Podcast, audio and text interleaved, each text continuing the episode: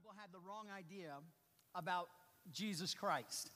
Matter of fact, when I ask you to make a mental picture of Jesus Christ, you probably see something that looks something like this.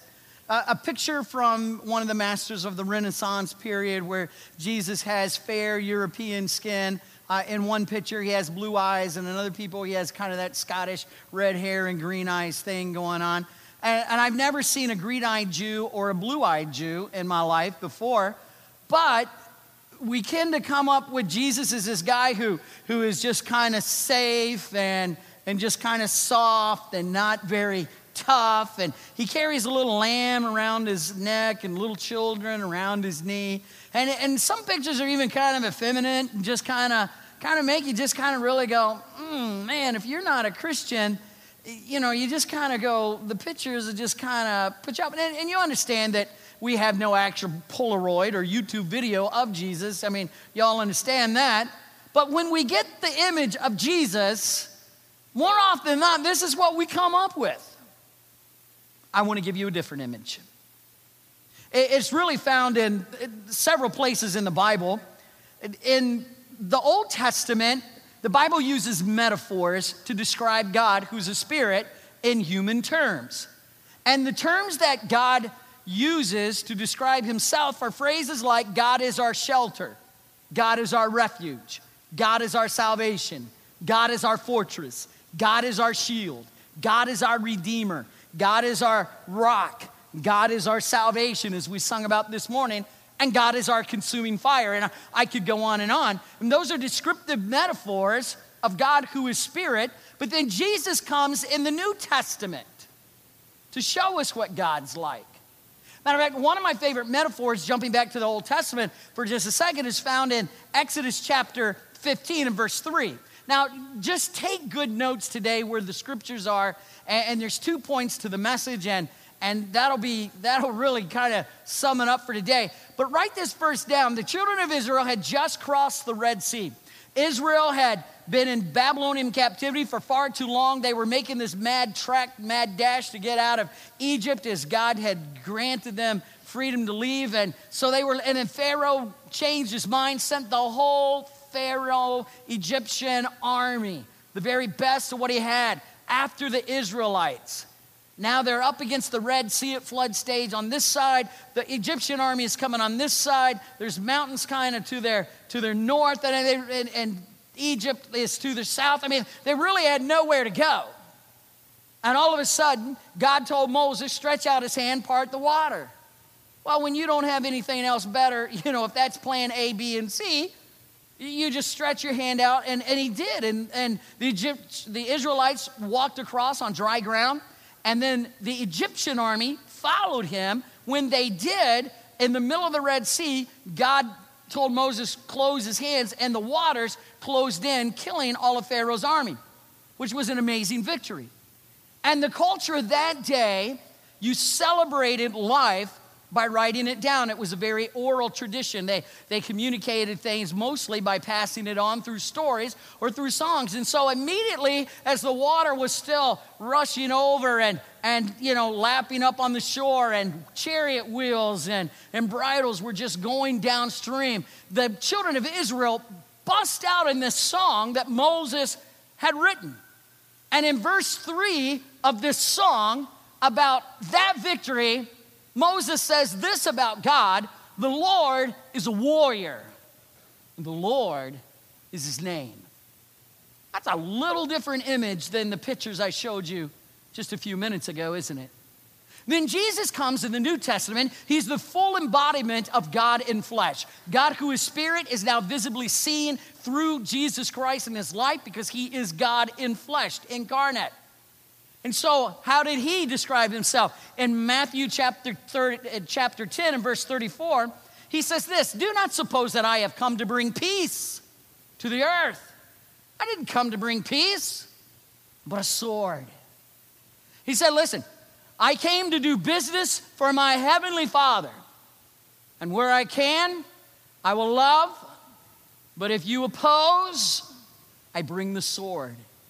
Isn't that great language? If you, if you go down to Luke chapter 4, verse 28 through 30. It's one of my, it's just kind of one of the cool stories in the New Testament, just kind of tucked away. What was going on in Luke chapter 4, verses 28 through 30, and I love the story. Jesus was teaching in the temple.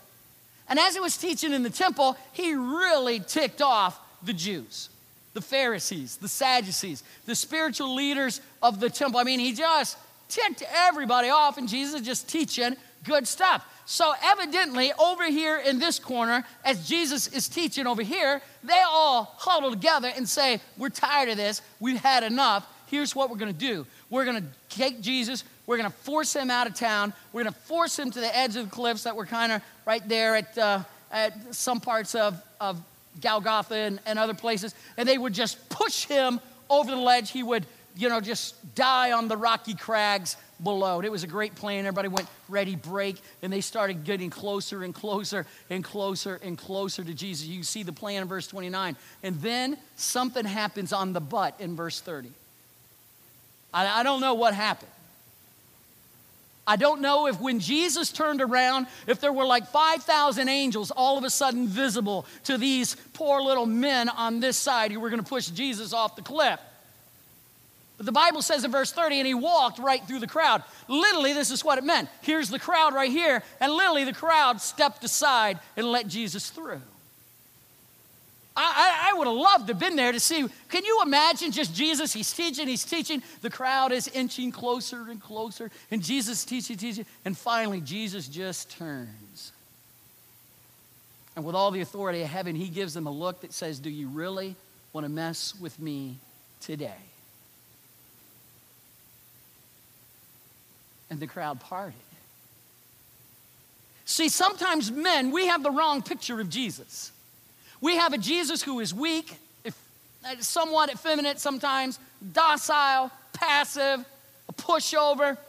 That is not the warrior Jesus of Scripture at all. Jesus is the greatest warrior who ever lived. In fact, he shed his blood on the cross and died and suffered for three days on the cross. He did spiritual battle that we will never, even in heaven, we will never be able to understand the depths, the gravity, the breadth, the width, the, the, just the whole compass of what it all encompasses. That, that battle that he waged with Satan on the cross, where every force of wickedness, where every force that the devil had at his disposal, where every demon who was there, where everyone who wanted Jesus dead was there, hurling accusation, insult, a spear the side, crown of thorns, the whole thing. And yet, warrior, Jesus died on that cross for your sins and my sins. And this warrior, Jesus, got up from the grave three days later, triumphant over Satan, his demons, his legions, his followers, death, hell, and the grave. And he rose triumphant as King of kings and Lord of lords. Isn't that incredible? He's the greatest warrior. Matter of fact, starting that whole Passion Week, he came in on a donkey.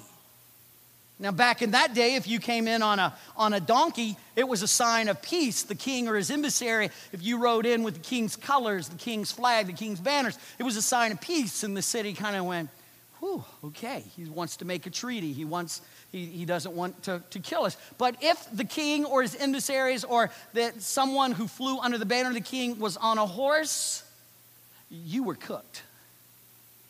I mean, in that day, the battle was coming if you rode the horse. The last picture of Jesus given in the Bible is found in the book of the Revelation, the book of Revelation, chapter 19, verse 11. John said, I saw heaven standing open, and there before me was a white horse. Uh oh. This is not good for planet Earth right here. Whose rider is called faithful and true, that's Jesus. With justice, he judges and makes war. With justice, he comes and he makes war. His eyes are like blazing fire. On, on his head are many crowns. He's dressed with a robe dipped in blood, and his name is the word of God, and out of his mouth comes sharp comes a sharp sword with which he strikes down the nations. He will rule them with an iron scepter, and on his robe and on his thigh is this name that is that what we call today Jesus Christ, and it's called King of Kings, Lord of Lords. That's why I love to tell you that Jesus Christ is the ultimate warrior. Guys, I want you to listen. This sermon series, Warrior, was devoted to you. Why? And I want you to write it down. I want you to take really good notes, guys, in this sermon series. Why? Because I believe God created you with the heart of a warrior. God created you with a heart of a warrior. Now, some of the women in the first service said, But I want to be a warrior too. Okay, you can be princess warriors. And you can lift the principles and, and apply it to your life because they're universal and they fit. I just kind of want to direct it to the guys just a little bit, all right? Because my prayer is that God would build you up and show you the man He wants you to become. Because the problem is today, I think if God to do a search for godly men across the church at large and our church too, I think, I think there would simply not be enough. In the book of Ezekiel, Ezekiel is a prophet in a time of captivity when Babylon was, or when Israel was in captivity to Babylon he says this in Ezekiel chapter 22 and verse 30. One time I went out and I looked for a man who would build up the wall and stand before me in the gap on behalf of the land, on behalf of the people of Israel, so I would not destroy it. But here's what he says, but I found none. You see, there was a woeful lack of godly men in Ezekiel's time and in Ezekiel's day. They were not willing to stand up and, and, and work and, and sacrifice. They, didn't, they were not men of courage, men who would stand up and fight. He says, I looked around and I found none. The problem, I think, today in the church world is that we have churches have tried to turn men into women. Can you amen that, guys? Don't you feel sometimes like women try to emasculate us? By the way, guys, if you don't amen us here, you're going to just be in trouble. Now, I'm going to throw some things out there today that you need to hear your wife amen, all right? Ladies, I don't know if you've noticed, but men and women are different. Viva la difference, amen? But we're different. We look at life differently than you do. I will never, I will never be able to empathize with my wife like Oprah does. I just don't. I go, yesterday was sweetest day. I told her she was sweet. That was, that was our sweetest day. But That's all right. I mean, I just don't, you know, and then here comes Dr. Phil. Why can't you be understanding like Dr. Phil? He gets paid to be understanding. If you understand that I think sometimes, and by the way, I do think there is this movement on, at least in our country, to feminize masculinity.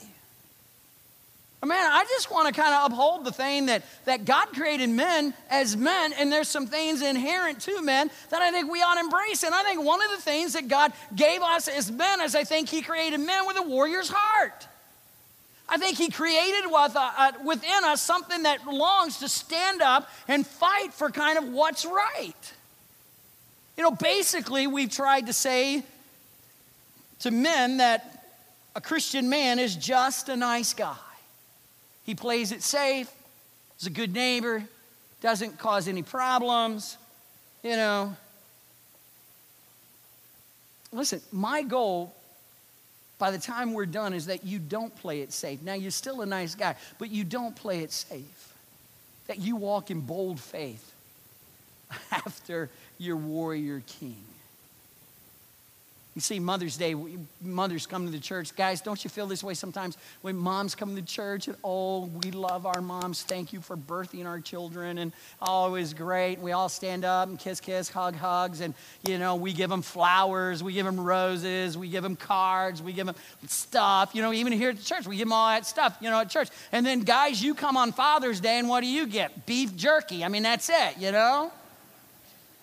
And usually a message that tells you what you're doing wrong, what you need to do better, and, and, and we just kind of kind of beat you down a little bit. Well, that's not the intent. Now, you'll hear a little bit of that because a warrior has to train, have to do what's right, and that kind of thing. But I want to tell you who you are. Guys, you created to stand up for something that God put in you. You have to stand up because I think He gives us each a warrior's heart. So there's two things about this warrior's heart that I just kind of want you to know two truths about understanding the heart of a warrior. Number one, every warrior has a cause to fight for. Every warrior has to have a cause to fight for. If you don't have a cause to fight for as a warrior, you're just dressing up. Every warrior needs a cause to fight for. There's something that takes place in the heart of a man when he recognizes that there's a cause outside of him for which he's willing to give his life, for which he's willing to say, That's it. That's what I'm here for. There is in something inside every man, a godly desire to fight for that which is righteous, true, and pure. I love the way Nehemiah did this in the Old Testament. Nehemiah was a cupbearer for King Artaxerxes, and he led one of the three mass migrations out of Babylon back to Israel, and the walls were torn down. They were vulnerable to enemies' attack. The walls were absolutely in shambles. The gates were burned. And the joke was that even a fox could scamper up the gates of, of Jerusalem and they would just crack and crumble and fall over. And so Nehemiah feels this call, this fight within his heart, this warrior heart of his, to go back and rebuild this city, to make it again a great city for God's people and a great city of God. And so he says in Nehemiah chapter 4, as the enemy is closing around, in Nehemiah chapter 4, in verse 14, he says, After I looked things over, I stood up and said to the nobles, that's the wealthy people who don't get their hands dirty and to the officials, that's the politicians, and to the rest of the people. Don't be afraid of them, the enemy. Why? Remember the Lord who is great and awesome and fight. He say, Oh, come on in, let her have whatever they want. He said, And fight. Fight for your brothers, fight for your sons, fight for your daughters, fight for your wives, fight for your homes, fight for your nation, fight for your God. Stand up, he was saying, and be men. Man, doesn't that just kind of make you want to punch somebody right there? Dude, a cause to fight for. There's something about a man who loves to fight for a cause outside of himself. Some of you will fight for your marriage. Some of you will fight for your children. Some of you, your cause is social injustice. I read a couple of essays a couple of days ago about a, uh, an agrarian, or an, an agar, agrarian, that would be the right word, an agrarian theologian or, or a guy who had an agrarian slant. And, and if that's his cause, man, go for it. Embrace it. Whatever that cause is, do it. You say, well, what's your cause? Dude, let me tell you, my cause is this church. That's my cause. I've been here 19 years. Yesterday was 19 years. I have been here in Michigan. And I'm telling you, 19 years, the burden wasn't nearly this heavy. 19 years, I wasn't nearly as passionate about Kirby Church as I am now because now I've raised, I've raised, I, I have got your kids sugar high off candy in my office, you know? I've held your children when they've born. I've stood by you when your daddies have died. I've married quite a few of you. Well, performed the ceremony. I'm not a polygamist, but you know, I've. you, you got the idea. Married a bunch of you in here. I look over here in the teen section. And boy, there's a lot of hopeful young ladies and young men hoping to get married one day. Keep hoping, work on it. And uh, but I wake up, man, in the middle of the night. I wake up. My wife, she wakes up. She keeps a little prayer thing, a little prayer journal. She'll, she'll write stuff. She'll wake up. I'll wake up. Last night, man, I, I just couldn't go to sleep. Man, I was praying for, for you. I was praying for our staff. I was praying for Don. I was praying for Joe. I was praying for Michael. praying for their wives. Wives really need more prayer than the guys do, but I was praying for the wives. Just praying for the kids, praying for this service. Man, I'm telling you. Because what bothers me is there's so many men in this church who aren't standing in the gap. There are so many church, in this church. We have the capacity for you to spiritually soar and take off here in this church. And there's still so many men who aren't soaring or flying at all. And man, that hurts. And, and then there's, there's not only people inside the church, but there's people outside the church. Man, I'm telling you, the Great Commission just bears on my soul sharing people about Christ and, and wanting to proclaim the gospel so people will accept Christ as their Savior. We had one uh, gentleman accept Christ as his Savior in the first service, and man, that is a praise item. That's a win. That's what we give God glory for. But I'm telling you, that's, that's the cause for Mike Trimble. Your cause may be different. But God gives us all a cause because there's something that we that we want to fight for. And you got to fight for it. Maybe I can explain it by eh, the difference in movies. All right?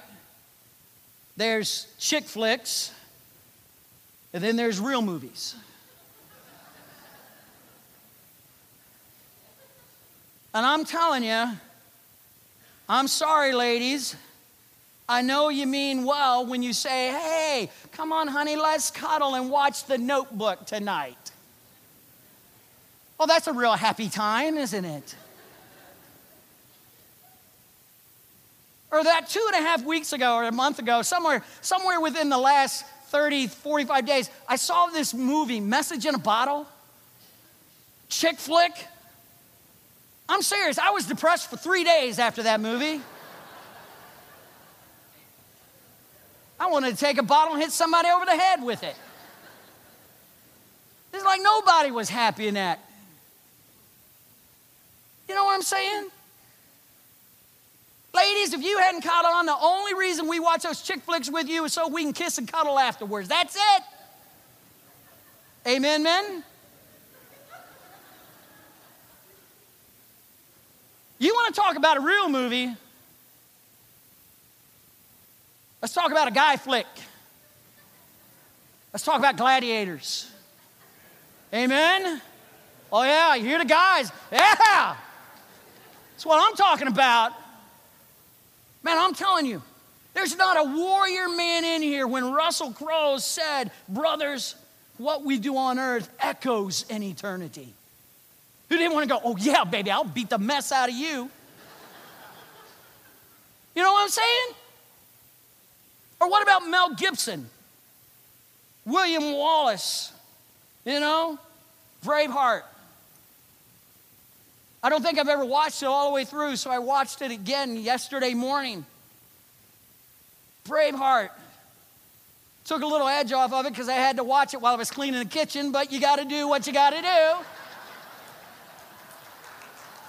It's all right.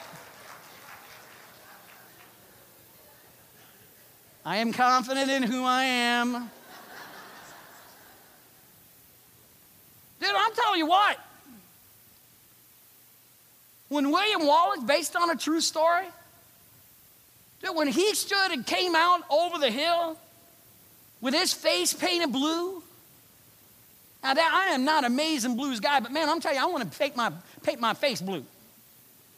Matter of fact, for a fall festival, some of you men need to paint your face. Come as, as William Wallace, do the blue face paint thing, you know? Don't wear the kilt, just paint your face blue. You know? Man, when he said that line, when he said that line, fight and you may die, run, you little cowards, and you will live, at least a while, and dine in your beds many years from now, you will be willing to trade all the days from this day to that for one chance, just one chance to come back here and tell our enemies that they may take our lives, but they will never take our freedom. Dude, I was throwing spatulas all over the kitchen.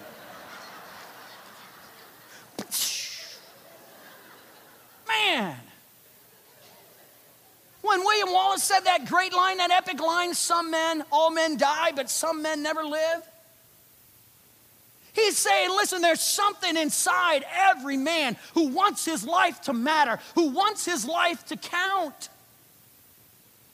And so, if you're going to be a true warrior after the pattern of Jesus Christ, if you're going to be a true warrior, you got to have a cause to fight for. But not only do you got to have a cause to fight for, second thing I want you to understand, and if you're taking notes, write it down. A warrior without a cause will fight for the wrong, will find the wrong thing to fight against. It'll come up on the screen in just a second, but I want you to write it down. Is that. Oh, wait a minute. Oh, you got to go back. Wait just a second. Hang on a second. Daddy, wait for my cue. Wait a minute. No, no, no, no, no. I already blew it, but that's okay. It's just like. Guys, I'm telling you, now we're going to rewind and just. It won't have the effect, but men, you get the idea, all right? If, if when, when, when William Wallace said that line, Oh, this would have been so much fun if I'd have done it in order, you know? But when William Wallace said that line, you know, some all men die, but some men never live, that doesn't fire you up. Man, we got pink slippers for you in the foyer out there, all right? See Joe at the reception area and he'll he'll get them for you. It would have been better if I did it the other way around, but you got it. Every warrior has to have a cause to fight for. The second truth I want you to write it down is that if you don't fight, a warrior without a cause to fight for will find the wrong thing to fight against. Some of you men, you fight constantly with your wives. What God gave you as a helpmeet and a completer, she has now come become your competitor. And you fight against your wife instead of fighting for your wife Does that make sense? Some of you fellas have a hard time keeping a job because you always are having trouble with people under you or above you in the workplace. And the reason is, is because if you're a warrior without a cause to fight for, you're going to find the wrong thing to fight against. The Apostle Paul had this going on in his world. Before he had the right cause to fight for Jesus Christ in the church, he was fighting against or he was he found the wrong thing to fight against in acts chapter 8 and verse 3 paul began to destroy the church going from house to house he dragged off men and women and he put them in prison he killed christians he had a he had an open legal document just to haul christians either to rome in the colosseum throw them in the local jail which many times it meant torture punishment and many times death. Paul was a warrior, but he had the wrong cause that he was fighting for. See, gentlemen, you're a warrior. God didn't call you just to sit back on a church pew. He called you to find a cause and embrace that cause and fight for that cause. And that cause may be different at 18 as it is, and it may be different at 18 than 38. It may be different at 52 than it is at 38. It may be different at 82 than it is at 52. But every warrior has a cause to fight for. And you can't get sidetracked. You can't lose your purpose. You can't lose your focus. You can't lose the opportunity of knowing what you're fighting for because if you don't, then you'll start fighting against the wrong things. So, what's your cause? For some of you, the battle is your marriage. You're in a fight for your life. Your marriage is in serious jeopardy. And you look at her and she looks at you, and you wait for her to make the, the first move. Guys, if you are a man, if you are a warrior of the king, I'm telling you, don't wait for your wife to make the first move. Stand up, man up, and lead. Amen? stand up, man up, and lead. Didn't God call us to be the spiritual leader of the home? But when you abdicate that responsibility to your wife, gentlemen, somewhere down the road, you are going to have this that happens because she will be doing that duty, that responsibility that is rightfully yours, and you're going to get annoyed at it simply because you let her do it, and now she's used to doing it, and you won't man up to do it, and moon, you just got issues and problems. Man up. Some of you need to go home today and say, honey, I owe you an apology. I have let you be the spiritual leader in our home far too long. I'm going to mess up. I'm going to make mistakes. But I want you to know I got a warrior's heart. I'm going to fight for our marriage, and I will be the spiritual leader of our home. Be a warrior. Some of you, the fight, the cause is for your children. Some of you, they may be the teenagers. Man, they really may be struggling, and you may really be wondering what's it all about. Some of you, it may be you have older kids and, and, and you're in the battle to love them back, to pray them back, to, to coach them back. You can't be a passive warrior dad in the home. You've got to be the fiercest warrior of all and stand in the gap for your children and for your home. Some of you, your cause is financial freedom because, too sadly, many warriors buy into the lie that you can't hardly that you can't do hardly anything for the kingdom of God because you don't have anything to do anything with. And you live hand to mouth and paycheck to paycheck and bad stewardship and bad finances and all that's just kind of rolled in together and you got to get a grip on this thing. Some of you, your battle may be generational curses. We don't talk about that a lot, especially in a Baptist church. You know what a generational curse is? And I can't explain it all, but I'm just going to give you the highlight version. It, it's kind of like you, you just have this reoccurring sin in a family's heritage. You know, in other words, your daddy drank and your granddaddy drank and your granddaddy, granddaddy drank, and, and, and everybody in the family tree were just drinkers and uh, drinkers. Dr- they drank and got and were drunkards And now that's passed on to you because that's all you've seen and that's all you know to do. Some of you, your daddy was a womanizer. Your daddy's daddy was a womanizer. Your daddy's daddy's daddy was a womanizer.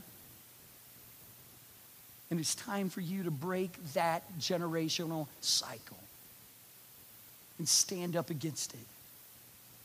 And instead of saying, well, that's just how the men in my family are, say, well, that is not how a Christian man is and I'm going to stand for truth. And I'm going to fight for my family. And I'm going to fight for my children. I'm going to fight for what God says is truly important in this world. So, what's your cause? I don't know what your cause is. But I am sure there's many of you right in the battle today. And I want you to know that in your battle, Jesus doesn't leave you nor forsake you. Would you bow your heads and would you close your eyes for just a moment? Let, us just get really honest right here. Let's get just brutally honest. And this is the men, ladies, you can participate, but man, this is like directed right at the men. Are you in a spiritual battle? Are you, I mean, are you, are you fighting for your marriage? You're fighting for your, your kids? Are you fighting for something better? Are you trying to break this generational cycle of sin? Are you, are you trying to stand in the gap and be something better than, than what you've been before? You say, Pastor, I'm just in a battle. I'm discouraged, I'm tired, burnout, on and on it goes. I'm just in this in this battle. It may be physical, it may be financial, it may be relational, it may be spiritual. I don't know what it is, but man, if, if you're here right and you just say, Pastor, I am in a battle. Man, would you pray I just keep a warrior's heart and be faithful to see it through? If that's you, if that's you and the Holy Spirit says, yes, yes, yes, that's you, you're struggling. Teenagers, mom, dad, grandma, grandpa, that's you. Then I want you right now, as high as you can, I want you to raise your hand. As high as you can, raise your hand. All over the building, front to back, mom, dad, grandma, teenagers, raise it. Raise your hand. Now we're going to pray together. You can put your hands down, and what I want you to do, church, let's pray Jesus for every hand that raised. There's a spirit going on. I don't know what it is. But I pray that you give them strength, endurance, courage, single sidedness to keep their focus on you and to follow you. God, I pray that you give them wisdom and you give them a passion not to falter. And Lord, under the load and the burden of the battle, when their steps may falter and their feet stumble, God, would you reach down and lift them up before they fall? And let your strength be their strength. There are so many things. If we were to list them from people who raised their hands today, God, you know the battle. You know what's going on in everyone's heart.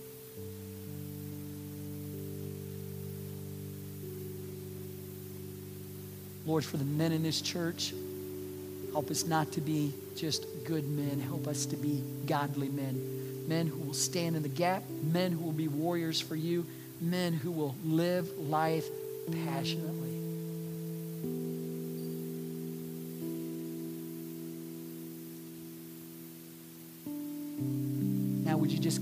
About two more minutes? Maybe you're here today and you don't have a personal relationship with Jesus Christ. And I had told you about him being the greatest warrior that ever lived and how he died on the cross for you. And yours says you were the cause. The book of Hebrews, chapter 12, verse 2 says, For the joy that was set before him, that's you and me, he endured the cross. We were his cause. And he died so that you might have abundant life and eternal life. And if you don't have this personal relationship with Jesus Christ, who fought the greatest battle anyone has ever fought for you and rose victorious over death, hell, and the grave, you heard everybody erupt into applause because we know it, we felt it, we own that warrior, we, we know him in our heart, and we want you to know him too. And here's how you do that you do it with a simple prayer that tells God that you're sorry for your, your sins and all the wrong stuff you've done in life, that you want to invite Him into your heart, that you want to live for Him from this day forward. It starts with a prayer, with nothing magical in the prayer, but it comes from the sincerity of your heart. So, would you just pray this prayer if you've never been saved? You don't know Jesus Christ as your Lord and Savior. Pray this prayer, dear Jesus. Thank you for being my warrior, dying on the cross for my sins,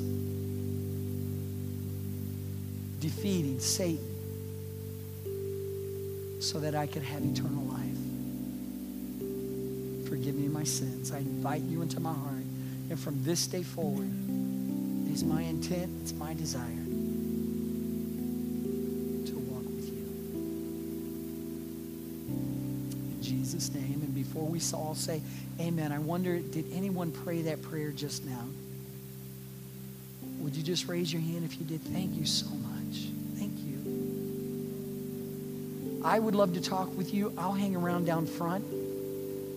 Pastor Joe will be in the back at the information area in the lobby.